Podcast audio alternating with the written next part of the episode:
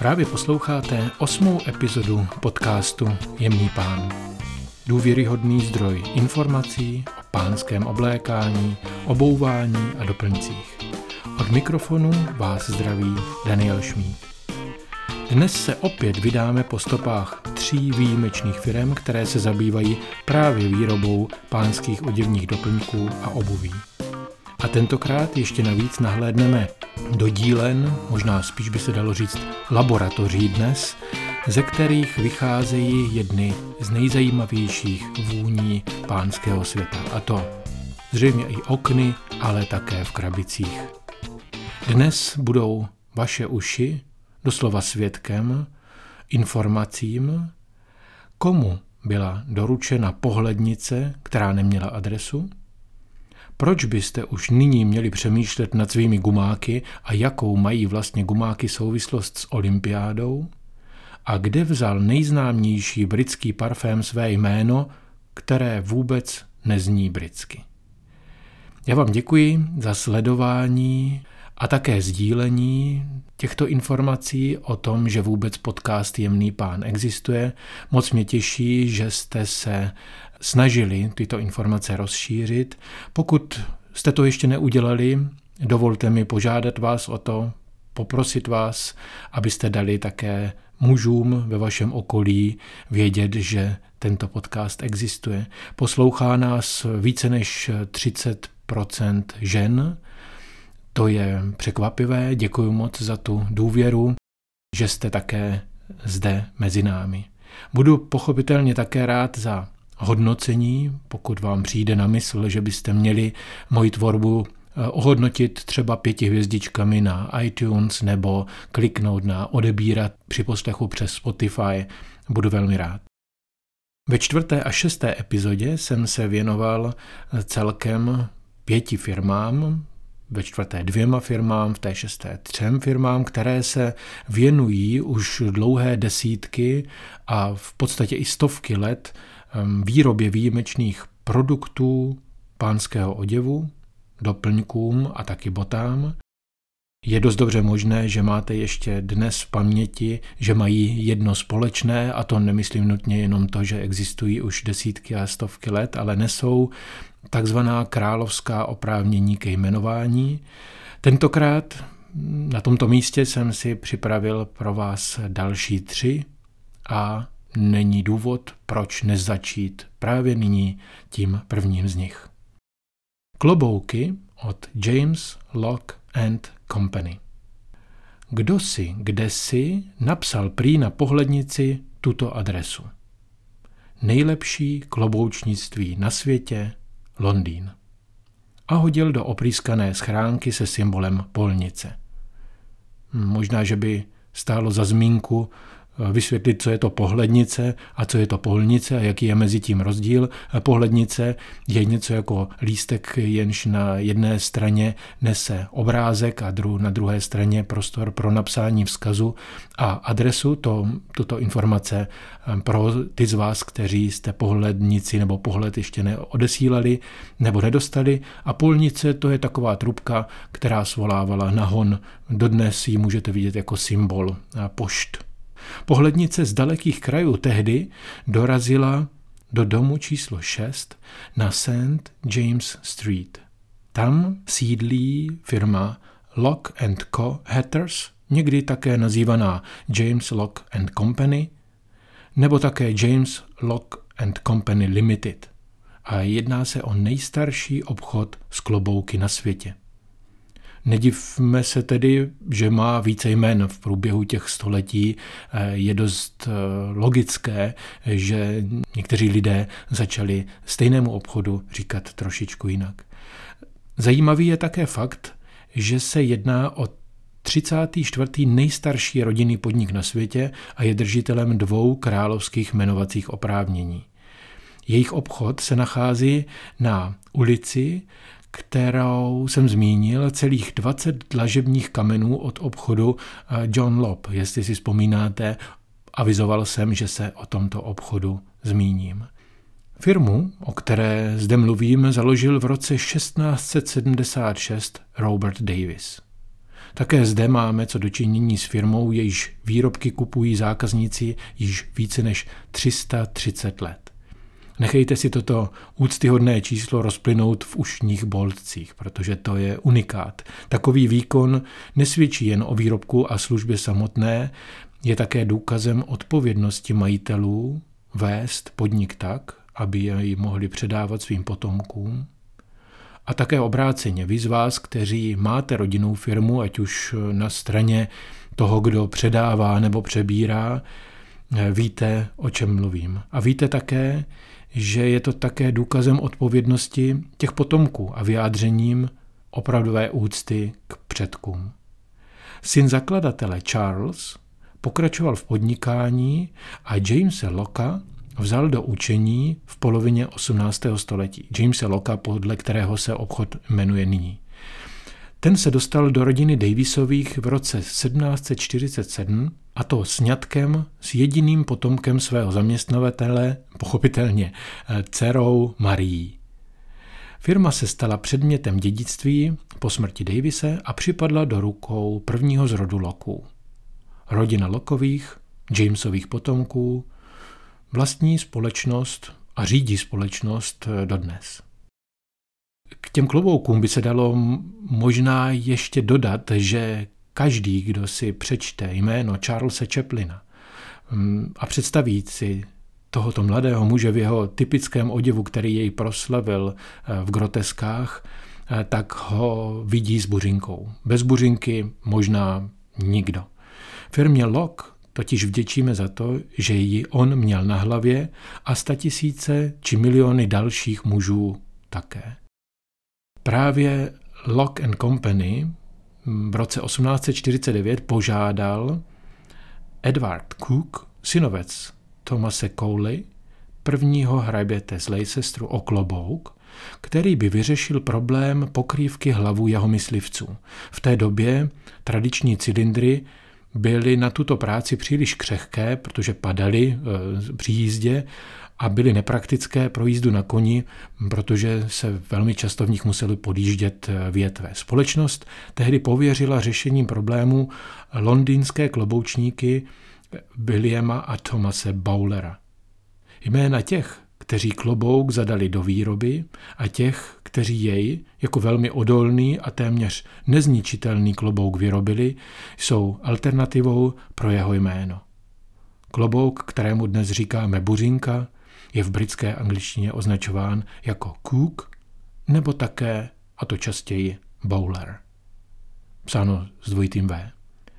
Dnes ve výrobním programu firmy Lock Co najdete klobouky, ale také čepice, bekovky různých tvarů, v základních i nadčasových barvách a z materiálů, které jsou vhodné jak pro léto, tak i pro chladnější počasí. Mezi nimi jsou asi ty nejoblíbenější stále klobouky typu Fedora s širší krempou a různými výšivkami dýnka, ale také tvary pork pie i trilby, to jsou klobouky s úzkou krempou. Klobouk Homburg, tak typický například pro Winstona Churchilla, pokud si dokážete teď představit jeho, jeho tvář v klobouku, nebo také tvář nejznámějšího představitele Hercula Poirot, kterého hrál David Sachet, tak ho najdete v mnoha několika provedeních. Mluvím jako kdybych mluvil k davu kloboukochtivých posluchačů, to si uvědomuji. Všimáte si toho? A to přesto, že vím, že jen asi procento z vás klobouk nosí. Nechejte se dnes motivovat k tomu, abyste začali nosit klobouk. Nemusíte nutně začínat lokem, byť představa, že jste jedním z hrdých nositelů této staleté tradice je jistě lákavá. Pro mě osobně tedy velmi tak bychom se vlastně společně zařadili do stejné skupiny mužů, jako je Lord Nelson, Oscar Wilde, Bo Brummel, nebo mladší Pierce Brosnan, Jackie Chan, Eric Clapton, nebo třeba vévoda z Windsoru a princ z Walesu, kteří firmě udělili náš spojovací prvek všech, ono zmíněné královské jmenovací oprávnění. Druhou firmou, kterou bych eh, chtěl zmínit a seznámit vás s ní, je Hunter Boot Limited. I přesto, že se bude jednat eh, opět o historickou souvislost, ponořme se do mělčí historie a to roku 2012. Vzpomeňte si, kdy česká olympijská výprava vmašírovala na zahajovací ceremoniál v Londýně v Holínkách. Vzpomínáte? Tehdy se názory na toto jejich obutí lišily, já jsem však toho mínění, že šlo o nejlepší vtip celého večera a Češi, skrytě to vtipný národ, eh, porazili v tomto klání samotné Brity a doslova eh, na jejich hřišti a jejich vlastní zbraní. Holínky jsou typickou ostrovní obuví. Ne, tehdy neměla naše výprava boty Hunter, o kterých zde bude eh, řeč. Holínky Hunter a Olympiáda jsou spojeny z jiného místa a už od roku 2008, protože britští vítězové v olympijských kláních v Pekingu dostali v úvozovkách zlaté holinky Hunter jako součást jejich odměny. Myslím, že nebyly ze zlata, ale měli prostě zlatou, zlatavou barvu. Hunter Boot Limited vyrábí gumovou obuv pod svojí značkou a také pod značkou Wellington. Společnost, která byla založena v roce 1856 v Edinburghu ve Skotsku, překvapivě dvěma Američany, Henrym Lee Norrisem a Spencerem Thomasem Permley, nesla název Norris and Company. A byla později z pochopitelných a marketingových důvodů přejmenována na North British Rubber Company. Dekády, kdy firma vyráběla pneumatiky, dopravní pásy, termofory nebo i golfové míčky a hřebeny, ty tady přeskočíme, protože nejznámějším produktem již téměř 100 roků jsou holínky Wellington, které začaly svoji a teď v úvozovkách marketingovou kampaň budovat v ne příliš příjemných podmínkách. Firma dostala v průběhu první světové války od britské vlády úkol vyvinout boty, které by vojákům sloužily a zároveň nohy vojáků izolovaly od vody, kterými byly naplněny zákopy. Zákopy, kilometrové úkryty, nory a síť průchodů, tak signifikantní pro tento strašlivý a nesmyslný válečný konflikt začátku minulého století. Této obuvy se pro zmíněnou potřebu vyrobilo přes milion párů. Dnes se do podobné obuvy můžete obout kdekoliv na světě. Jedná se o bezesporu o globální firmu s širokým produktovým záběrem a kromě gumových holínek prodává také výrobky, jako jsou tašky, ale také ponožky a doplňky pro muže, ženy i děti. Máte tedy možnost přenést vaše nadšení do tohoto tradičního výrobku a funkčního výrobku na celou vaši rodinu. Není nic eh, zábavnějšího, než výjít celou rodinou, když prší, eh, do mokré trávy nebo do lesa. Slovo gumáky sice mnoho emocí na první pohled nevyvolává, to s vámi naprosto souhlasím, ale ty takzvané Wellingtonky, to nejsou gumáky. Jsou to boty jsou vyráběny ručně pomocí kombinace moderní technologie a tradičních řemeslných technik. Použit je stoprocentní přírodní produkt získaný z kaučukovníků na tropických plantážích, takže se nejedná o žádnou eh, gumu ve smyslu tvrdých, eh, nepoddajných hm, holínek. Eh, Wellingtonky jsou měkké a poddajné. Z těchto důvodů protože se jedná o mm, originál, je každá bota Hunter Wellington jedinečná a může vykazovat také drobné nedokonalosti v vzhledu.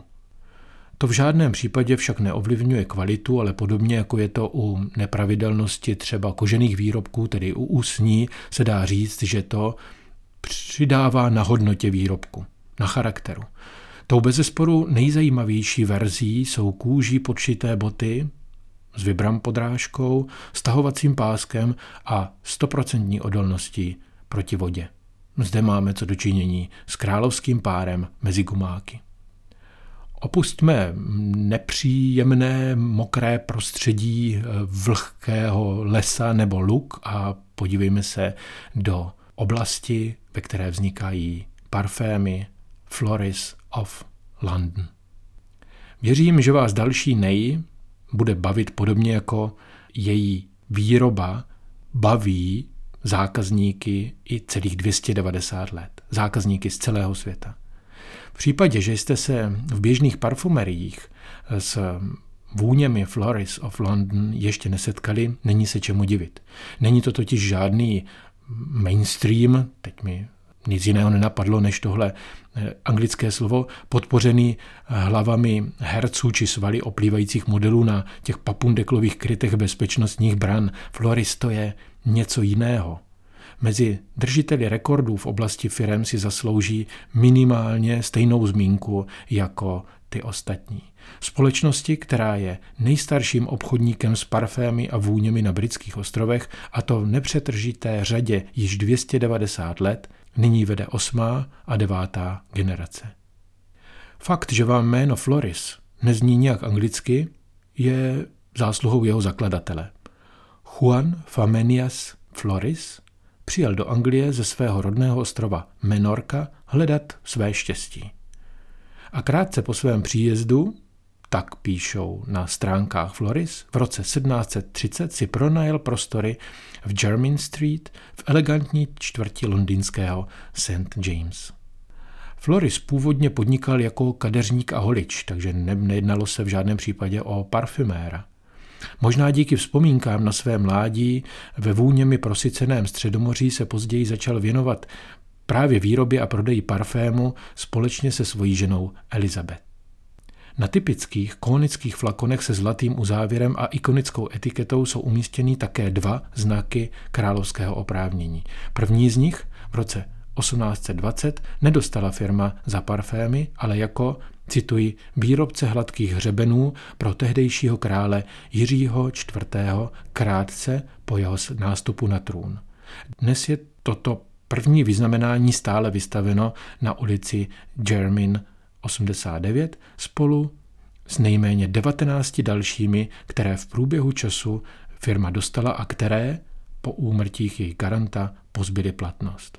Královské oprávnění vždy platí pouze za života toho konkrétního člena královské rodiny. Dnes jsou tedy platné dva, od královny Alžběty II. z roku 1971 a od roku 1984 také ten udělený princem z Walesu. Popsat vůně tady v podcastu Jemný pán by hraničilo s jistým šílenstvím, do kterého se s jistotou nechci uvalit. Za zmínku však stojí, že firmě za její vůně děkovali desítky, bastovky uživatelů se známými jmény.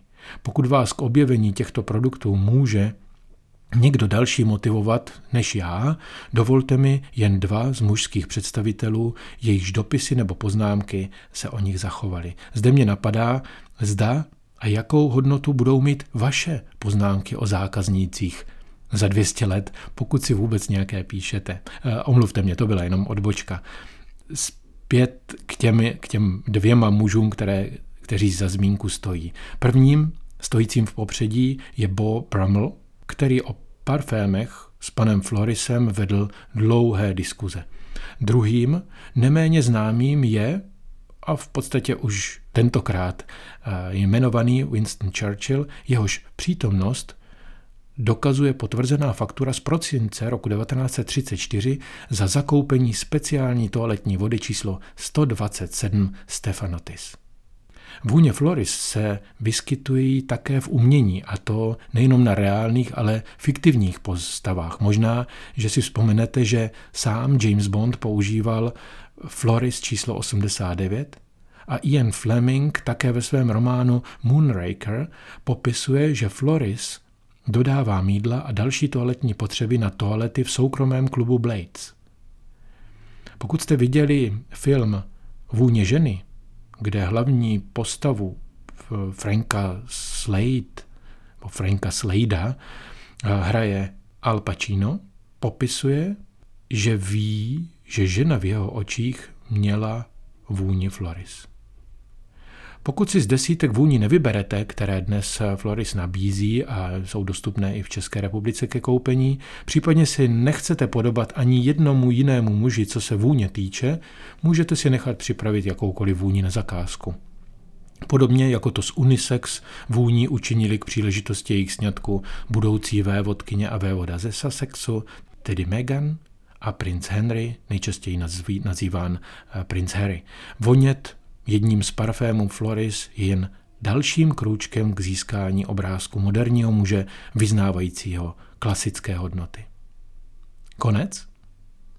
Na místo závěru, kterým bych nějak slibně zakončil několik galerijních případů eh, vynikajícího marketingu a trvalého udržitelného podnikání po dlouhá staletí, zmíním něco jiného.